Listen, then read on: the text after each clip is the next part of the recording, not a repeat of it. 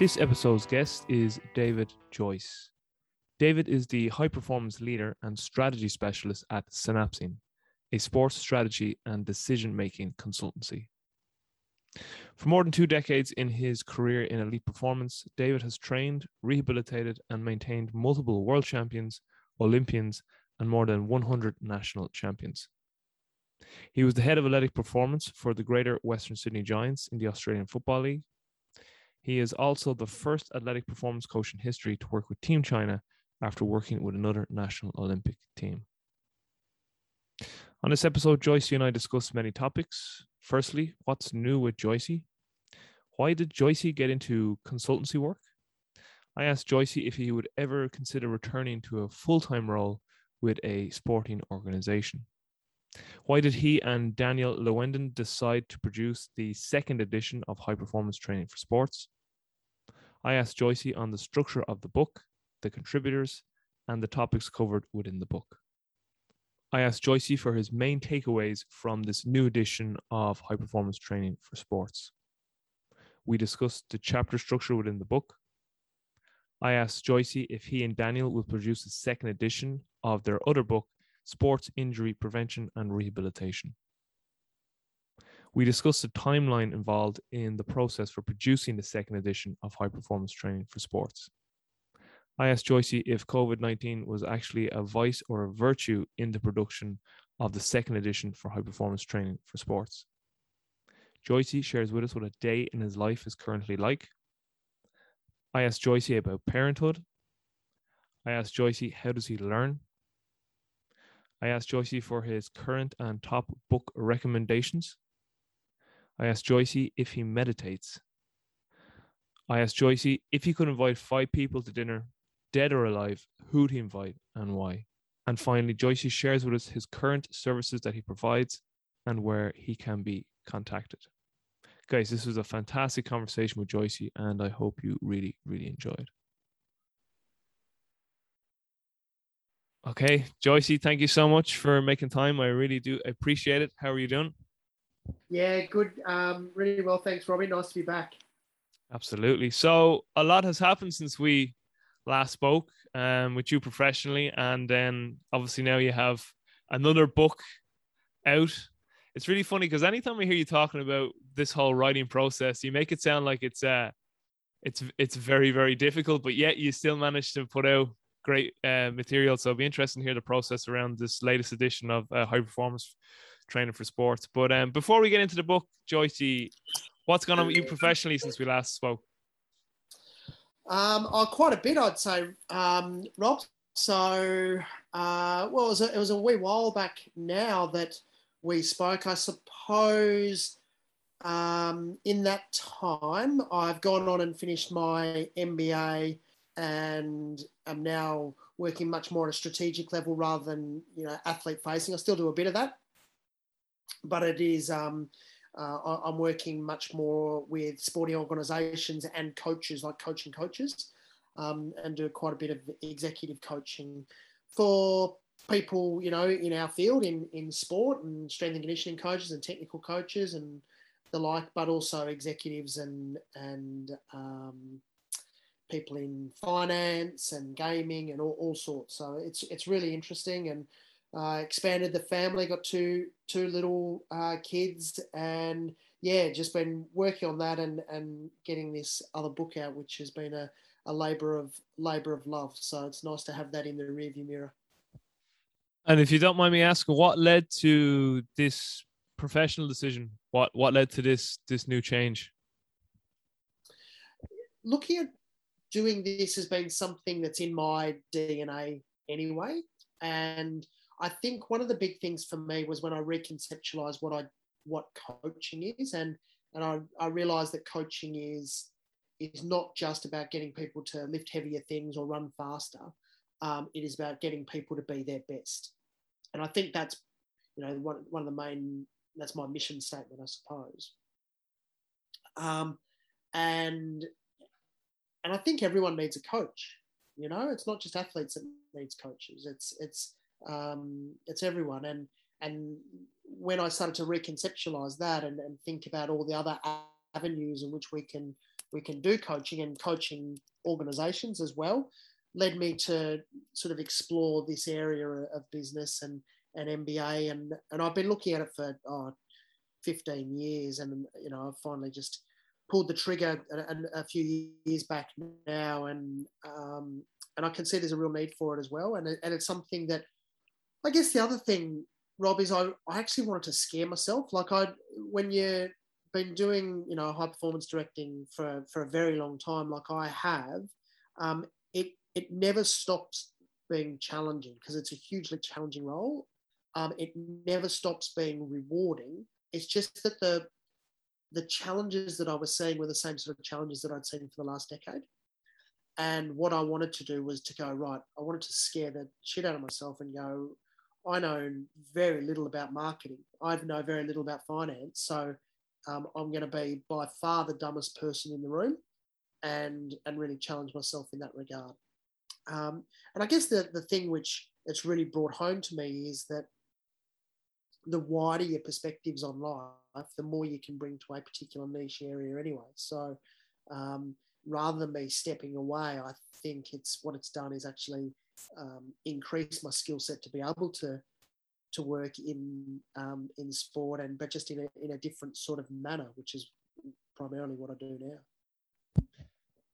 And do you think you'll ever return to a professional organization, or do you feel that this new role, sort of as you know, a consultant, is is more suited to well, obviously to where you are currently now? But do you ever do you ever think you'll return to a professional organization if the conditions were right? Yeah, well, I mean, I, I work with professional organisations now, so I do a lot of work in the trenches with with professional organisations around the world. It's just that I'm not. Um, I suppose I'm not going into one organization all the time, like every day of the week. Um, and hand on heart, I think that's probably you know better suited to my skills and certainly at the moment. Yeah, and you certainly never say never. Um, but the way I can scale my impact is by actually looking at a much more strategic level and, and, and potentially looking across a number of different organisations. And I think that's probably what stokes my fire anyway, if I'm completely honest. Um, I don't think that I'll be doing, I won't be going back full time to getting athletes lifting heavy things. Um, that'll still be a part of me. That's part of my identity, but that just won't be the the sole part of you know what I do either. Um, I, I, think there's there's people that are you know brilliant at that, and and what I've wanted to do is be able to champion them and and and help help them be the best version of themselves they can be. And I think that's probably where my greatest impact lies. So, High Performance Training for Sports, second edition, a labor of love, you called it. Um, how did that come about? Like, I mean, because anytime I, have heard you talk about it, or that even when we spoke about it, and then I've heard Daniel on some other podcasts as well, it was all sort of like it felt like it, it might have been a, a, one and done. Like that was uh, a lot more work than we had anticipated. But I suppose you guys had signed on to that the at, at two books at that time, hadn't you? You know, you were yeah. so. But um, tell us more about the second edition, and tell us a little more like why you felt the need for a second edition. Um, and then actually, I have some questions. I just want to talk about like the whole process of like how to get you know this whole how you get the whole coordination of all the authors and you know with publishers and I, would love to know that process but uh yeah w- why why did you guys say you know what? Let's do it again. And you're like oh yeah God. yeah I, I think it's it's a really it's a really interesting question that I constantly ask myself and it's a bit like it's a bit like you get traumatic amnesia I think and it's why people run the second marathon or have the second baby, you know, and and it, it is a bit like that. Um, you kind of forget, like the, the reward of getting it is is absolutely not financial, but the, the reward you get from pride, and you know we love seeing people post pictures of the book up on on Insta and Twitter and the like. Um, and that is that is so rewarding, and the fact that you learn so much about yourself and about other people when you're doing it that's enough of a tug. Um, and the passage of time is such that you forget about all the how hard it actually is. Um, that those memories come flooding back when you re-engage. Can I add? but um, I think in answer to your question about why we did it again was we felt that um, there was still uh, everything that's in the first edition is still relevant, um, but we wanted to add more to it. And when the publishers came back and said, "Oh, you know, it's been so successful, we want to do it again," most second and they and they they tried to grease the wheels a little bit by saying, "Oh, second editions are just." Uh, you just change the odd word here and there, and we put a new cover on, and it's about 30% different, and maybe you have one or two more chapters. Um, and both Dan and I felt that was a bit disingenuous to our readers. Um, we understand that's what happens, um, but really what we wanted to do was to provide the readers with a strong value proposition so that if they had the first one and bought the second one, they wouldn't just look at it and go, oh man, it's just a, it's a little bit different and maybe the colors colors are different and there's a few different graphics. So we set about saying we will only do this if we're if we're basically writing a new book and that's effectively what we've done. So you know there's there's 16 new chapters there's 35 new contributors um, and a lot of the work that we tried to do in this rob was to to go right well athletic sorry um, aerobic capacity is still a, a, a big rock of, of um, athletic training, and so is strength and what, what's changed in those areas, but also what are the things that bring all of this together? Because ultimately, performance doesn't exist as an island, or there's no aspect of performance that exists as an island. It's it is a it's an output of a complex system. And so we deliberately put chapters in here which are aimed to bring it all together so if we look at um, Nick Winkelman's chapter about language, Brett Bartholomew's chapter about influence, um, we were really strong on wanting to include some mental health and mental performance stuff. Um, we've got a fantastic chapter from um, Professor Sam Robertson and Jackie Tran about learning environments, because these are all the things that you need to have if we're thinking about a gardening approach to performance. Um, it's one thing to have strength and flexibility and aerobic capacity and you know power, um, but if you just put them together, that's kind of a carpentry approach. Whereas we believe in a gardening approach, which is everything, the whole ecosystem flourishing, and and that's what we wanted to do. And thankfully, the publishers were completely on board for that, and and as was Dan, and and we we set about you know um, bringing the band back together. So how how do you start to map out the structure of the book? Now I know like it still has the skeletons of the first edition, but just in terms of you know you, you have your sections of the book and then your contributing authors. So how do you and Daniel decide, right? Are we going to stick to the same sort of skeleton from the first edition in terms of the sections, and then I'm actually very interested to know about the authors because what I'm interested to know too is that when you start to select the authors, two questions. Do you have to like go back to some of the previous authors and say, listen, it's not like it's not an offense against you. We just want we just want to like you know obviously get different contributors to have like a more sort of almost a brand new book, and then with the topics they cover, do you leave it to them like with the sort of team that the part of the book they're going to be in, or do you are you very specific on what you'd like them to cover? Yeah, um, so I guess there's three questions in there. The, the first is how do we map out what we want to do? So you, we, we looked through the, the first one and said, okay, what's current, what needs to change, um, what chapters really landed. And so we, we spent a lot of time just speaking to people that read the book and what did you really like? Because ultimately, this is a book that's in service of the reader. It is not about us. It is about what do readers need and what, um, and so that they've been really uh, instrumental in helping us craft this. And um, there are inevitably times where you go, well, we want to, um, we, we still want this chapter, but we want a, just a different outlook or we want to, to freshen it up. Um, and we will, we will do that over subsequent, um, subsequent editions as well. And so, so there is a, a, a freshness to it because there's nothing worse than buying another edition and you just think it's just the same old stuff. Um, and so, you know, once we'd mapped out the, the exact style of the book we wanted, which are the chapters and which were the what I call the glue chapters or the suspension chapters, these are the ones which kind of bring everything together.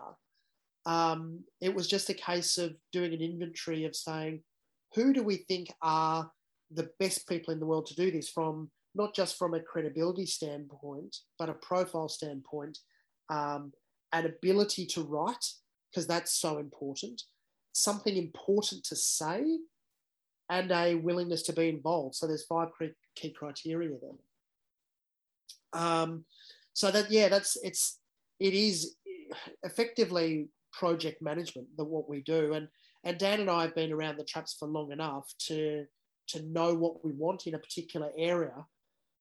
But this is you know Dan and I just brought this together but the, the whole purpose of us doing it in this way, rather than me write it or Dan write it or just the two of us write it, is because we were committed to the view that um, every aspect of performance has got world class people that it is their niche. Let's get them to write about their niche. And um, so I think I'm a decent strength coach, but who, who am I to tell Eamonn Flanagan what to write in his chapter?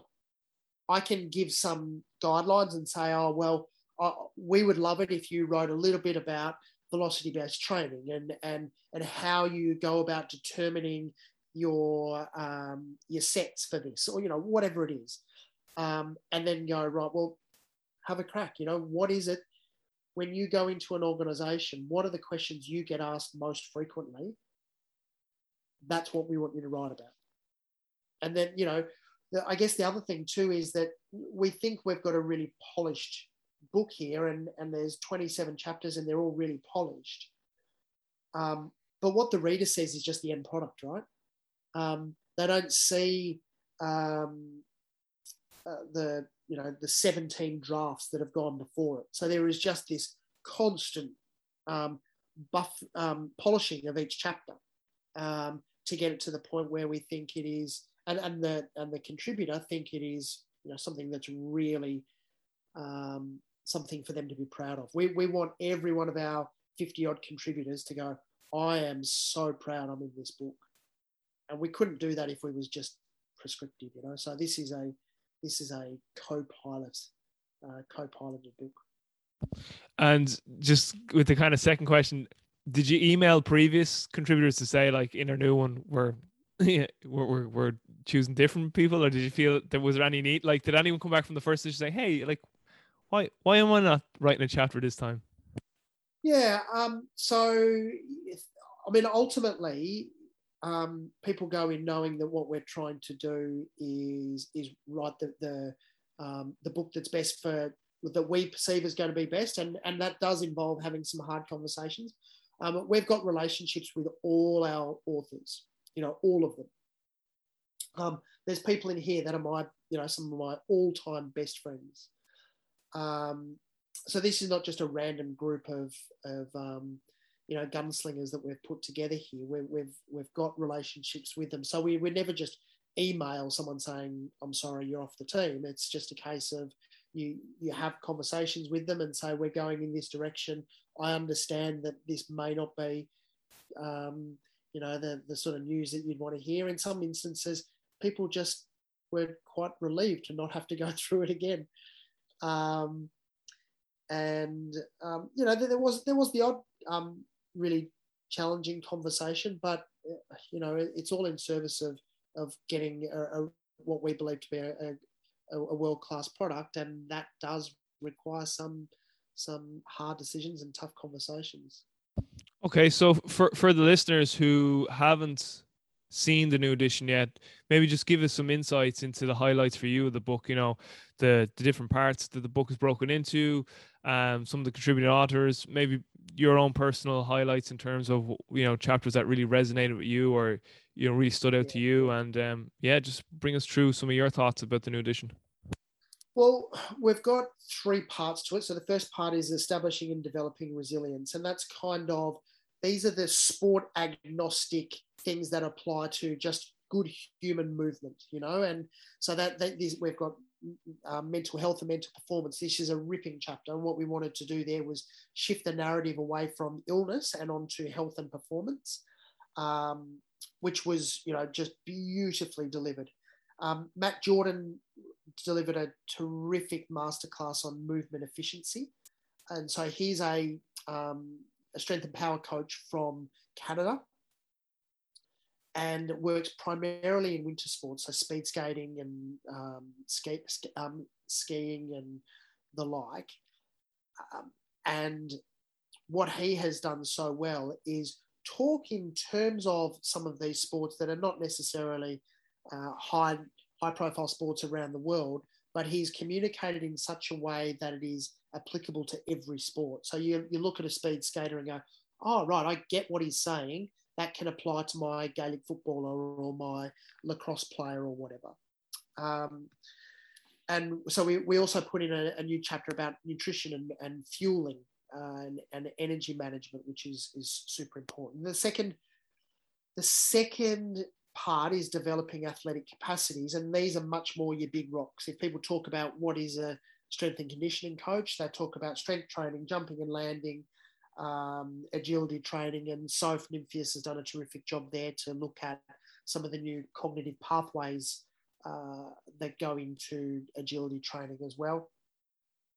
We had Martin Buchheit and Paul Laursen talk about aerobic power training, which is a magnificent chapter, bringing on their, their work with um, high intensity interval training. John Kiely has written a great book on managing mental and physical stresses. Um, and I'm sure he's someone that, that you know, and it's it's one of the most different chapters you'll read in in a sports text. And you know, he, he almost writes in a Malcolm Gladwell esque way to bring a just a different tone of voice to the book. So it's not just um, research and and tactics; it's more of a, a philosophical chapter as well. Uh, and, and Brett has done this with with influence and negotiation and, and things like that It's just so important. You, you, you might know everything there is to know about um, sets and reps and actin and myosin, but unless you can influence, you're not going to be as successful as you could be. And he's done a magnificent job there. And then finally, we've got enhancing and sustaining performance, which is where we look more at programming and peaking and tapering and um, off season and pre season and in season chapters, and there's a there's a terrific chapter in there about recovery. And you know, most sports textbooks these days would have a chapter about recovery, but what Shona and Lorena have done is is really look at some of the behavioural aspects of recovery. So not just talk about ice baths and compression boots, which is in every textbook. This is much more at a um, psychological level of how do you get your athletes to do this sort of stuff you know. Um, so that's really important. And then um, Rhett Larson has just done a magnificent job updating his his warm up chapter, and uh, you know it's just a it's a beautifully he's he's a wordsmith. It's a beautifully written chapter, and then you, you shouldn't have favourites, but gee. Um, uh, Nick Winkelman's chapter um, which is in the second part, but about the cueing and tra- tra- cueing for training and performance, is actually unlike any other chapter you'll ever see in any textbook for sport, because it is a narrative. It's he tells a story, and by the end of the story, you've just learnt so much. It's just it's a magnificent chapter, and then the final chapter, or the the um, uh, the penultimate chapter is about learning and how we can how we can optimize the learning um, environment for athletes. Because ultimately that's what we do is we talk athletes to get better. So how do we optimize that? So the, it really is I, say that you know i've um, co-edited three books rather than two books in a second edition because this is just it is a different book. Um, so yeah we're, we're really proud of it yeah, I was just nodding in agreement there because it, the, my first impression of the second edition of High Performance Training for Sports is like this is a completely different book. I mean, you know, because usually a second edition is, you know, it's it's only as you kind of alluded to earlier on in our conversation, you know, about a certain small percentage of it has changed and there's a few new like things here and there but this really is like you could have put a whole new title on this because it is a completely different book. And um, like it still has the same ethos in terms of what you were trying to do in terms of like covering a vast array of areas in the world of human performance but it's just that there's so like there's so many new contributors there's so there's new chapters um because an area that I've particularly got very interested in over the last number of years was skill acquisition and learning and that was the first kind of thing I was like, I wonder if they put a skill acquisition chapter in here. And like, yeah, right. And like I was scrolling down and I was just like, no, no, no. And then as you said, it's the I was like learning. And I was like, ah, Sam Robinson. And and I've actually never heard of Jacqueline Tran. So that's another thing I love too is that you hear of a new practitioner and then you can go off and look at their research. And that opens up a whole other window that you can go down. Um, so, so Jackie Jackie's the learning manager at High Performance Sport New Zealand, mm. and um, her job is to work with coaches and performance staff about how to optimize a learning environment. She's an absolute A-lister, and um, she's also the very best um, note taker I've ever seen. If you sit next to her in a conference, she just comes up and, and her slides are just magnificent. She's really quite artistic. Um, and the way she communicates uh, it far exceeds mine. Like I, am sort of I, I, I'm I'm reasonably adept at putting together a slide deck, being a consultant um, and and writing, but she's just so creative, and that's what I love about this chapter as well. So, fr- from this whole process of the second edition, Joycey, what what did you take away from it personally? Like, is there like was there anything within this whole process that really struck you in terms of adding to you as a practitioner? Uh, yeah, uh, so there's lots. There's lots. The, the, the approach to speed training that Stu McMillan, one of one of if not the best um, speed coaches in the world, and and JB Morin um, has fundamentally changed the way I, I look at speed training from a, a force production and and a um, and a training perspective. But in terms if I was to write another book, um, I would be looking to take the reader on journeys more like what uh, Nick Winkelman and John Kiely have done, and and be a, uh, talk much more in a, a storytelling voice because that's the way we relate. Like humans are, are narrative creatures, and there is a real value in having facts and figures, and we've done that in some aspects, you know. Um, but what what those guys and Brett have shown with their chapters is that you can write in that voice and still portray really complicated, complex scientific ideas in a arguably more engaging way and memorable way. And ultimately what we what we're doing is to make these concepts stick. So th- that this was a huge eye opener for me.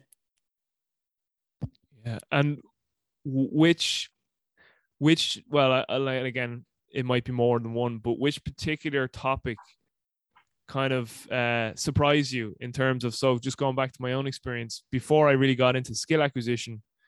I uh, I don't know why, but I had this cognitive bias that it was boring and I wouldn't like it because I suppose my initial introduction to human performance was very much strength and conditioning and the quantified realm. So you know the way that and skill acquisition is it's very qualitative and it's kind of you know to use a real layman's term airy fairy because we can't measure learning you know? So we can only like infer that learning happens over time through performance. So i was really like oh there's all this you know constraints led approach. And i just thought it was you know, I suppose I was very left brained analytical going into it. And then when I got into it, I just got fascinated. Like, just like, I know this will sound so simple, but it was just the whole concept that, like, I could have, I, I, I could be able to execute a particular motor, uh, motor skill in one specific moment in time, and that could, could be completely gone in like just a number of seconds due to an opponent or something in the environment or like I just I, I sprinted for five seconds, and now the fatigue from that five seconds won't let me execute what I could just previously do a second. Like it's just it was just like whole I was like, oh my god. Then you got into like you know the fluctuators and stabilizer fluctuators and just it was just yeah, uh, like I loved it. I, I actually love skill acquisition now. So and I'm rambling here, but my question is to you going through this second edition, was there any particular topic where, where you were kind of going into going, you know, I know a bit about that, doesn't really excite me, and then you got into go, wow, that was I really that really now has piqued my interest. Um there was nothing that I wasn't particularly excited about, simply because um, so all the chapters that were come from the first uh, edition, like I know really well because I've read them a million times, and you, you develop that that excitement for it. And all the new chapters were ones that we selectively put in there as well. So no one no one dragged us kicking and screaming to any of these chapters, but that they were our choices to put in there. Um, what it's funny you talk about Skillac because one of the things that I really wanted to do was um, I've Dan and I have both got this really strong view that there is a big difference between teaching and learning. And often what we do is we get focused on teaching, which is the teacher, that's teacher centric. You know, I feel good because I've told a lot of information. But ultimately, what it is all about is improving the future for the person who is you're trying to teach. So you need to come at this from the learner's perspective. And, and I think Sam and Jackie did such a great job in, in this chapter talking about um, how to construct the environment and your cues and, and these sorts of things to, to optimize the learning environment. And, and I just learned so much in there that, to be honest, I, I take with me in my consulting work. You know, if I'm talking to corporates, if I'm talking to individuals through my coaching or or athletes, whatever it is, there's stuff that um, that Sam and Jackie talk about in learning that is applicable across everything. You know, I use it. I use it with my kids because um, we're all humans, and learning is what we do. So I, I just I was enthralled by that, absolutely enthralled by it. Yeah, yeah, I can I can resonate to that because as, as I briefly said, it's a it's an area now of research that I just I fell in love with. Um, just one thing I noticed too, just reviewing the uh, second edition is the chapter layout. It's really, really beautiful. So you have like these little sections of wise ways, and then there's a summary at the end of each chapter. And I, I, I really do like books that put in that extra bit of effort for the reader, for the end user, you know, in terms of takeaways and and the main highlights of the chapter. Just uh, and I, like as I was reading through, like I kind of had an appreciation. Like I could nearly, not that I I've I've never actually spoken with Daniel and we've never met in person, but I can nearly just see you two guys like saying, you know, this is an important structure because you know we we want people to be able to like, you know, it's kind of like when people go to the end of the, the, chapter and they go, "What did I just learn there?" And then the you know the summary and they're like, "Oh yes," and like it's really just great to have those takeaways. Um, so maybe j- just discuss like the importance of that chapter structure. Is that something that you and Daniel had spent time on? Because there there was obviously that carryover from the first edition, but it's just it's just something that resonated with me as I just um, reviewed the second edition. Yeah, yeah, it's a, it's a, a really astute pickup, uh, Robbie, because what we wanted to do was every um, on pretty much every page have the, these these things called wise ways, which were to really bring out a, a concept. So it's not just a, you know, how sometimes you're reading um, an article and there'll be something in bold, but it will actually just be repeating something that's in the main text. That's not what we've done here. What these these little sections or wisdom wisdom boxes and the like, what we've really tried to do there is draw out a specific um, example or a particular point which highlights or augments the, the rest of the, ta- the text. So you, you'd almost, if you were just so time poor, what you could do would be read the introduction, read the wise ways inserts, and then read the bullet points at the end, and you go, okay, I've I've got a big part of this. You, you clearly wouldn't have the depth, but you would you would get it if you know what I mean. Um, and it, certainly the, the feedback that we've had from the readers was some readers so far is to be able to go that's they're looking through the book going oh where do i start? And so they've actually done exactly what i've just said and going okay so that has really piqued my interest. That's the chapter i'm going to start with. Rather than having to invest all your time to read that chapter and go that was good but it wasn't quite what i need at the moment. So it's kind of a, a file or a referencing system i suppose and then what we did was we pressed every single contributor to say, um, you know, at the end of your chapter, if people remember nothing else, nothing else, what are the five things that you are desperate for them to take away? And that forms the what we call the non-negotiables. So these are the things that, you know, if you walk into any organization and you're talking about speed and speed training, what does Stu and JB say are the absolute non negotiables for every organization to do? Once you've got that, then you can start to make things a bit better. But you've got to nail these fundamentals, and that's what we wanted to get to at the with the with the sort of conclusion non negotiables bit.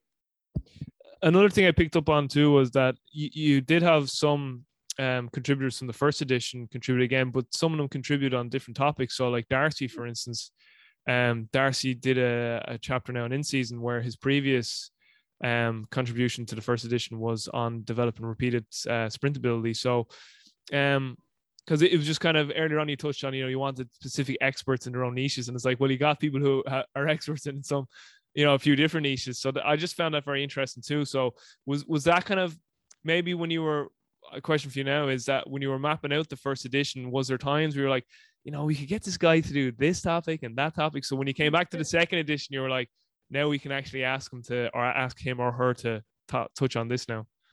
Oh, absolutely. So yeah, that, again, another astute pickup. That that is absolutely the case, and and to be honest, Robin, it's also it's a bit of a um, a way of understanding the person behind the chapter as well. And you can see that Darcy has evolved in his practitioner style as well. So he's not um, as focused on the X's and O's and, and much more on building out a system and a structure. And that is um, that's evident in his his chapter as well, and but not just evident in his chapter, but evident in the selection of the chapter. So when we said to him, you know, we want you to do this again, we have this conversation and it's a two-way thing about what do you want to write about? What what's really driving you at the moment? Because we know that Darcy could have written um, a fantastic chapter on repeat repeat um, endurance again. But if that's not where his passion lies, we're not going to get the the true masterful self out of him that we could if we're giving him something that really energizes him. And we wanted all our contributors to be excited about what they were writing about. So, yeah, you're you're actually the first person to pick that up, but uh, it's exactly the case. That's that's why we've done that. Because they actually looked at the book. Did you ever, you know, when you sometimes you listen to podcasts and you're like, that host clearly has not read this person's uh, literature before.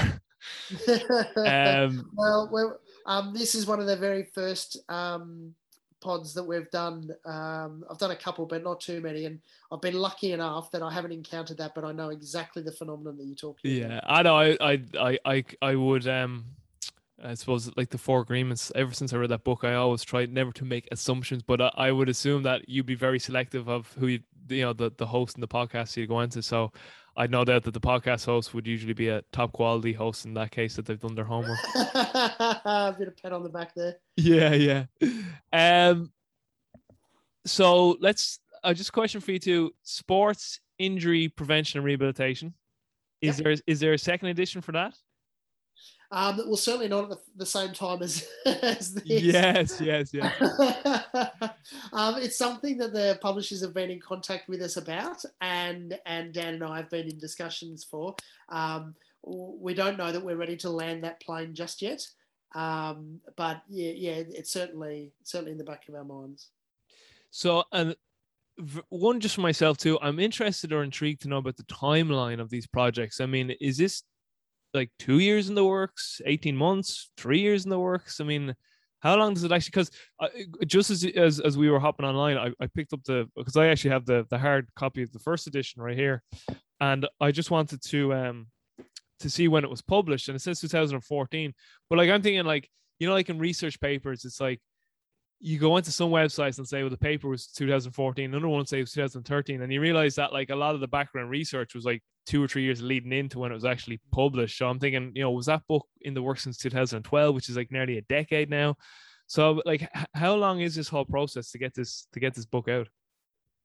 The publishers came to us probably about um, two and a half, three years ago now, Robbie, and so there's a couple of different drivers for this. That usually a book has got a shelf life of around about five years. Like a textbook has got a shelf life of around about five years, and um, so the the and the first one was just so monumentally successful around the world that there was this sense that we wanted to capitalize on this from from a business perspective, from the from the um, publisher's um, point of view, and that when they can start to see sales starting to to drop off, they go, okay, we might, we might need to refresh in this.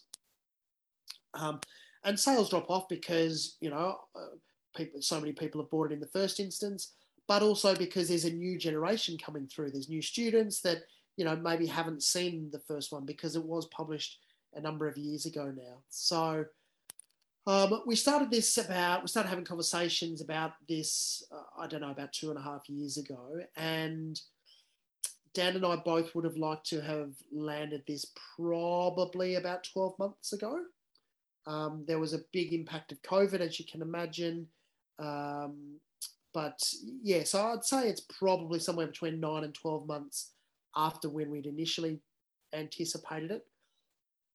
But yeah, it's funny. Serendipity is a is a is a funny mistress, and it seems to have landed at a pretty good time. So we're not disappointed that it's that it's landed now. You mentioned the the c word there, COVID, which kind of segues into my next question: Was it a vice or a virtue? Uh, I don't know that too many places would call COVID a virtue. Um, but certainly, I don't. I don't think we would say that in in terms of the the net good. Um, it would be a bold statement to say that it was a net good, but um, oh, I don't. I don't. I'm fairly agnostic about that. I don't think it's been um, uh, a powerful thing for us in a positive or a negative sense. Uh, what it has done is that it's just kept it on my radar for a little bit longer than um, what I had initially thought. Um, but you know, we're we're completely happy that it's landed now. Great stuff. So, Joycey, a little more into yourself right now. Um, what is a typical day in the life for David Joyce? Uh, well, a bit of that depends on what time the young fella wakes us up. So I've got young Rory, who's five months old, and um, currently he's fond of a 3 a.m. wake up, which um, his mum and I are less fond of. But um, so there's a bit of that. Uh, I'll, I'll, train first thing in the morning. Uh, I think fundamentally, like physiologically, I'm probably better if I train in the afternoons. Like I think I get a better performance. I just know that I'm set up for a much better day if I do something in the morning and get it, you know, um, and really try and um, try and keep the keep the old man from approaching on me, you know. And um, so I, I do that, and then it depends on the day and depends on the client that I'm working with. So I'm doing a lot of strategy work for the Australian Institute of Sport at the moment in in developing our coaches and developing our performance support um, personnel, like that how we do that for leading up to Brisbane 32 uh, for the Olympics. Um, I'm doing a lot of work with a startup, a mental performance startup. So um, the the business strategy side there and the science strategy side, which is super exciting. Um, we've just landed some some big funding there, so we'll we'll go into that, and then doing some work, uh, doing a lot of work in how we can get more women into high performance coaching as well. So that's a big part of, of my job. And I would say about 20 to 25% of the rest of my time is um, coaching clients. Um, so whether, as I said earlier, whether that's strength coaches or a head coach in the NFL, or if you're a um, uh, an uh, investor or whatever it is, I do a lot of work in that in that realm. That's probably 20 to 25 percent of my time. So, um, and the rest of it is spending time with with the family, and you know, hopefully, getting out of lockdown, which we emerged from on Monday. So we're getting to see a little bit more of the world now. So it's uh, it's exciting times ahead. Well, I can uh, fully resonate with lockdown. Um, we've been pretty much out of it the last three months, but they're hoping now on October 22nd to have every single thing gone in terms of restrictions here. So Fantastic. hopefully now that will that will happen. You've mentioned your family a number of times. Um, very interested just to ask your approach to parenthood. I know that might seem a bit left field now, but um, I'm just always intrigued because uh, you know it's a it's a conversation I have with, with, a lot of my friends who are who are fathers now and, and mothers because obviously I, have friends who are females as well. But myself and myself and uh, and Flat we touched on this just in terms of like how fatherhood's changed him. So just in terms of yourself, like what what's your approach to to parenthood? Like what, what do you hope for your kids? I I hope that they are grounded in good values and for my kids, I want them to be adventurous, brave, curious, calm, and kind. And so, what I try and do is model that myself. And um, I want them to be really good decision makers um, and understand understand various different types of perspectives that their their their view of seeing the world is only their view um, because I'm not going to be able to hold their hand and make every decision for them like I currently do. Um, you know, when they're 15, 16 and they've got a decision to make about whether they go to this party or not, they need to make the right decision. So that's a big part of what I do. And I try and model a good, healthy lifestyle of, you know, exercise and in, enjoying, enjoying fun. Like I think that is so important, enjoying play, enjoying creativity. Um, and that's if I can if I can get my kids to do that and to take take good risks and to be good people, uh, I'll be I'll be wrapped.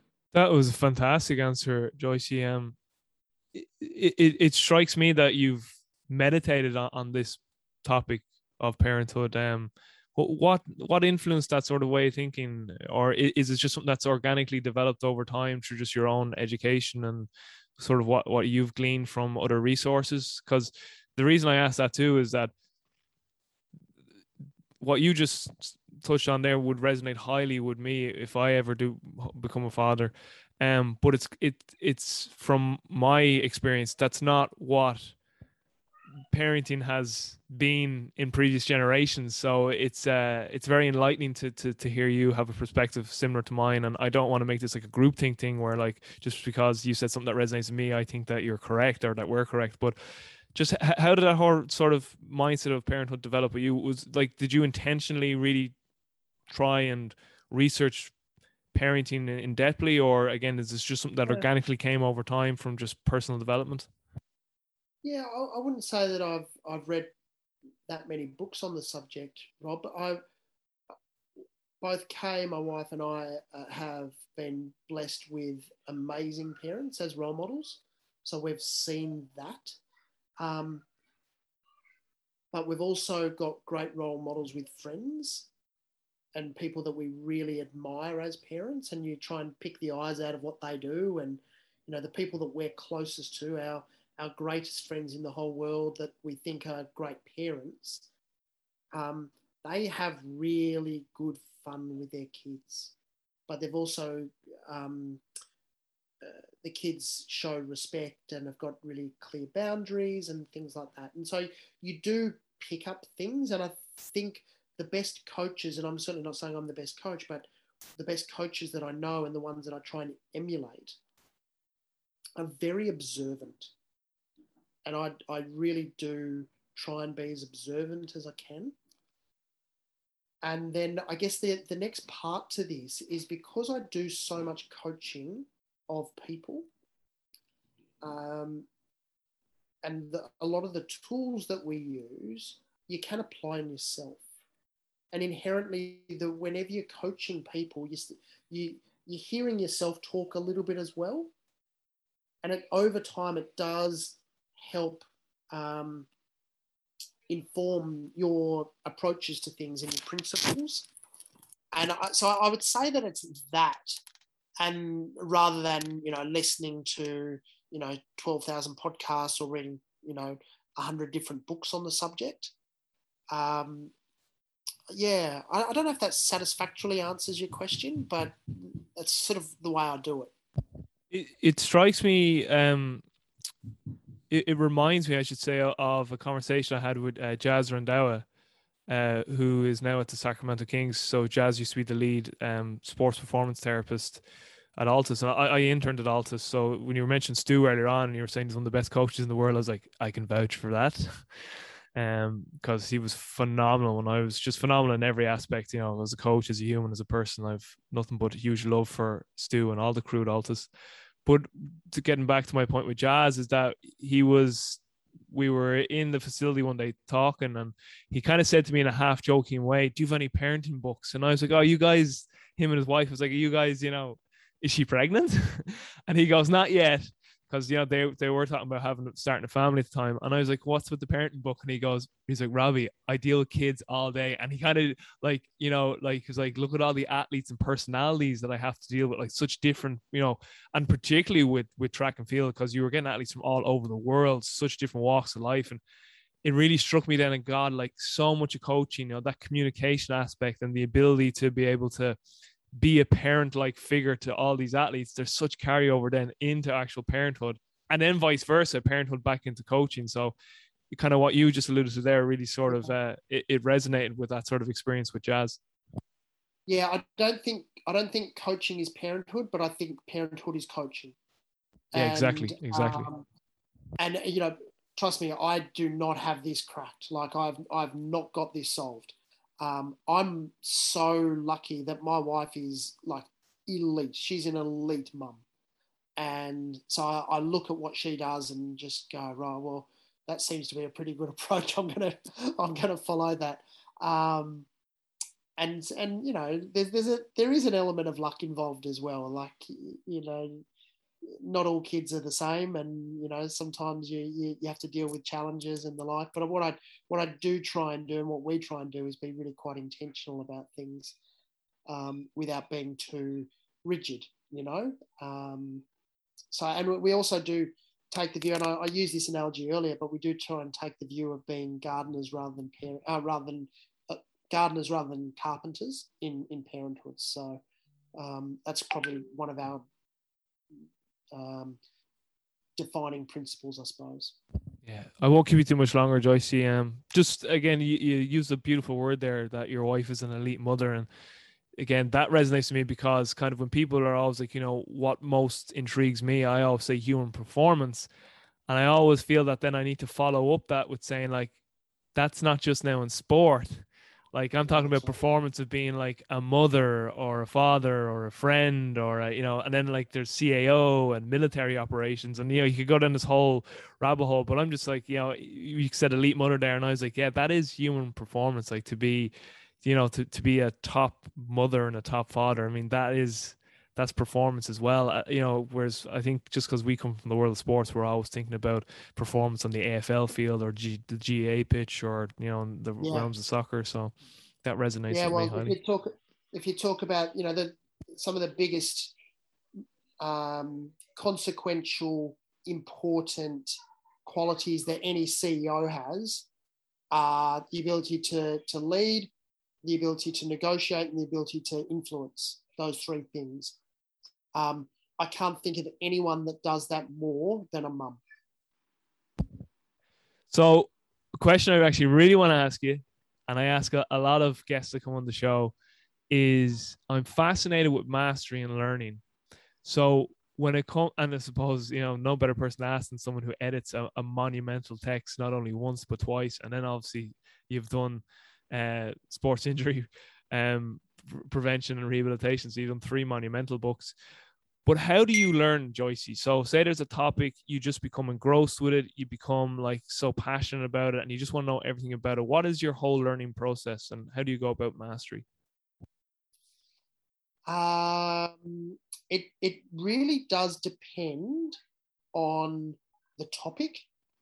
So yeah, I'm I'm tend to be quite flexible in that regard, and I certainly don't ascribe to the view that there are visual learners or there are auditory learners because I think we're all that, and it's it's our context that defines what's going to be the most important thing for us. Um, so I uh, so I, I recognize that those things exist, but I don't think that you are one thing.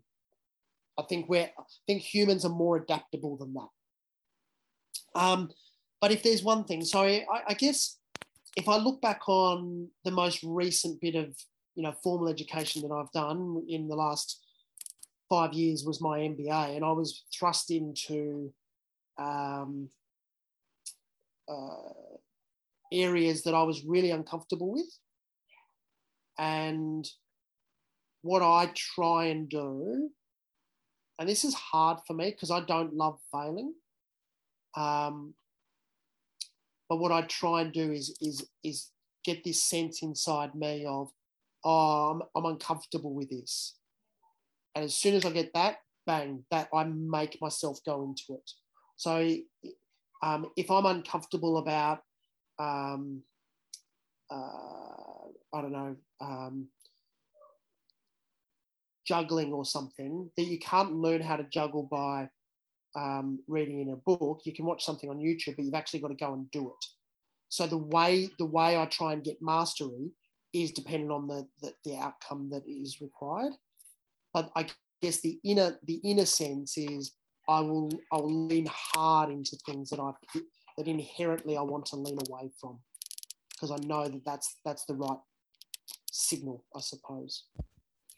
Yeah, yeah the the the name that's coming into my head is just Stu McMillan, Stu McMillan, because that's something yeah. that, that that that's something that Stu would when I was interning underneath him in terms of like challenging those elite athletes. He's like learning happens at that line where it's just it's just like kind of getting beyond their abilities, but it's yeah, it's it's just that you don't want it to be so overwhelming that it's just not possible at, at that time and you don't want to obviously be too it's just like that goldilocks where the that's where elite performance is is enhanced like is like just where yeah. it's it, it, it's yeah so it's, it's, called the zone of proximal development so it's that yeah. it's that area which is which is enough of a stretch but not so far off as to to look impossible Perfect. Yeah, yeah, you summed it up absolutely perfect there. And it, it goes back to sort of we we didn't actually say this, but I suppose we kind of alluded to it in that learning is messy. You talked about you know the difference between sort of teaching, you know that a lot of us are, are sort of we're kind of like we want what what resonated with me when you spoke about that is that we want it to look perfect. You know, if it doesn't look perfect, obviously this is no good then. And whereas we're trying to and as I developed as a coach too, it's, it's trying to make others understand that learning is actually a messy type process. Usually, yeah. when you see the top coaches, like it looks like chaos, but they know what's going on. They know that learning needs to take place, and that it's not like it's non-linear as we know. So it's a, uh, it's it's something that um, yeah, as I've matured as a coach, I've appreciated it more too. You know.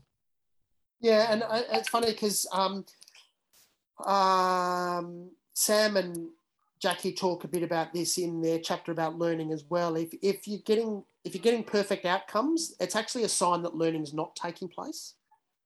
Um, so you, you actually do want to be looking for errors and the like, um, and and setting up training and setting up drills whereby you know it's not perfect because if you've got a if you've got a first serve percentage of 100% it either means you're the best player the world's ever seen, bearing in mind that Roger Federer's first serve percentage is 60%, um, or you're not really going for it. And if you're not going for it, yeah, you're not really learning. Yeah. And I think a lot of that comes down to reframing of failure. Yeah, because so many of us we're conditioned to fear failure, whether we're conditioned intentionally or unintentionally. So it's that sort of aspect of like, we don't want to try things that are uncomfortable where true learning happens because it, it feels that we're not you know in the moment that you know we just we want that instant gratification of to do something we're already good at and because it already feels good. But in the long term it doesn't lead to any growth or development. Whereas what we need to do is get into that uncomfortable position in the present that will serve us later on down the road. Yeah. I mean it hurts our ego right? And yeah. and we get we get some pretty strong um, neurochemicals in our brain which keep us from doing those things. And we get some really strong neurochemicals which you know addict us to doing fairly safe things as well. Yeah. Um, and you know that's that's completely fine except you just you've got to temper your expectations about how far you'll progress. Yeah big time. and you know you don't you don't want to be at the edges of absolutely everything because um, I, I don't know that you can necessarily live your life like that um, but you've got to so I'm not saying you I'm saying or the listener I'm saying for me yeah. I need to pick the things that I really really want to lean hard into and and become a, a master or, or you know learn a lot about and embrace the fact that in order to do that I will fail. Yeah. um, but maybe protect my ego in other aspects I don't know So, second last one for you. What are you currently reading yourself, if you are reading anything, and what would be your top book recommendation currently as well? So, what are you currently reading, and what would be your top book recommendation? I'm so I read fiction at night and non-fiction in the day. Um, I'm reading a book called Radical Uncertainty by John Kay and Mervyn King, Okay. um, which I should flip to my nighttime reading because it is something that you know is sending me to sleep a little bit. Um, it is, it's a re- it's a really really excellently put together, well written book, um, but it is it's so um, so dense that you know I, I, I'm I'm trawling through it because I, I need to you know write things and then think about it and you know, talk about learning being messy. Um, and I'm actually in the market for a new fiction book because I finished my one last night when I read Clara and the Sun, nice. um, which is a beautiful book. And in terms of the best books to read, um, so I read this for the second time fairly recently. I loved Atomic Habits by James Clear. I think it's a Mm. fantastic book. Um, and uh, what's another one that I, I, from a fiction perspective, I loved a book called Honeybee, which was really interesting.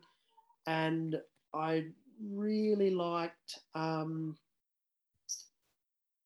oh, I really, really loved a book called The Good Ancestor nice. by by um, a British philosopher called Roman Krznaric, and it's and it's all about long term thinking in short term worlds. And I, it's funny because I, I thought you were going to ask this question. You sort of veered on this tangent early on when you were talking about parenthood. Um, the thing which has fundamentally changed for me is I'm less about winning on the weekend, and I'm more about being a good ancestor Mm. and this was just a beautifully written book about the need for us to do that and and how we are actually quite good at it we just need to embrace it in terms of getting on top of climate change and um, wealth inequality and you know gender discrimination and things like that so it's that's one I, I reckon every, anyone can read Great stuff. Do you meditate, Joycey? yeah i do Yeah, it's just it, it it strikes me that you're an individual who, who really takes deep appreciation of his own thoughts. Um, so that just kind of came to my mind, and just something I, I've noticed within myself and within friends and peers within our own profession of of sports performance or, the sports world that we've kind of evolved from and grown from is that there does seem to be this like I don't know if maturity is the right word, but this sort of development of a wider perspective of like life and humanity, you know, from coaching. So Mark Kilgallon, who who was with the Sydney Swans, we had this conversation before, and like it was it was really a phenomenal conversation with Mark. Um, in that like you know initially you know we, we got linked up through strength, strength and conditioning, but our conversations got into like you know global warming and the environment and how we're leaving the world for our kids and you know it just it, it got into like s- such more deeper aspects of just humanity and what it means to be human and the universe at large and you know i kind of see that with yourself too in, in sort of your own personal development and just even like in in many others. I mean, I could start naming names now, but it would just make this podcast too long. But is that something that you've seen not only with yourself, but also within other peers and colleagues of ours in the field? And if so, like, why do you think that is? Is is that just part of our human condition that the further we get older and mature, we just start to be more insightful on life itself? Yeah, possibly. Um, I don't know that I've thought about it in those exact terms. The way I think about it is that coaching and being an S&C coach is what I do. It's not who I am. And there's a there's an uh, an old American folk singer called Woody Guthrie, and he one of his in one of his songs he's got a line about um, we contain multitudes. So the the Robbie Burke, the the podcaster, is going to be different to Robbie Burke, the the um, the partner or the son or the you know the philosopher and all those sorts of things, and holding on to an identity of what you do for for work, I actually think is really quite dangerous, and it's a big part of what I do with my exec coaching is trying to unpick that from some people because they get often people get to this stage of existential crisis of, you know, they're, they have lost their job or they want a new job and they, they're trying to transfer, they're trying to transfer a, job title, not a skill set. Um, and I would say that the people that I'm naturally drawn to as, as a person are the people that, you know, have a, a, a wide view of what life is. S&C and sports performance and sport is, is, fantastic and it's a huge part of my life. But it's not the only part of my life, you know. And and I, I like to I like to learn about other things because by learning by other, about other things, it does help you with your one wood, which is sport. So um, it's a roundabout way of answering your question, but um, it's kind of where my head takes me. Yeah, no, it's beautiful, and and again, if Stu listens to this, he'll, he'll probably think I took like a Stu McMillan pill this morning because he's just resonating again in my mind because he said one time, I don't read coaching books anymore, but every book I read is a coaching book. Yeah. You know, sort of, it, it just is that, yeah, again, kind of what you alluded to there really did resonate. So, Joycey, I'm taking you for dinner uh, whenever we do meet up. Um, and I'm sure you've heard this question many times in the podcast. But if you could invite five people to dinner dead or alive, real or fictitious, so they can be an actual person or a, a character. Who would you bring to this dinner, and why would you bring them? Five people.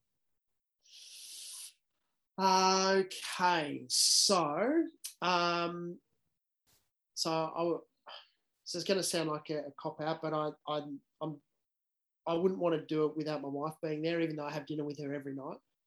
Um, uh, I would I would be this is controversial.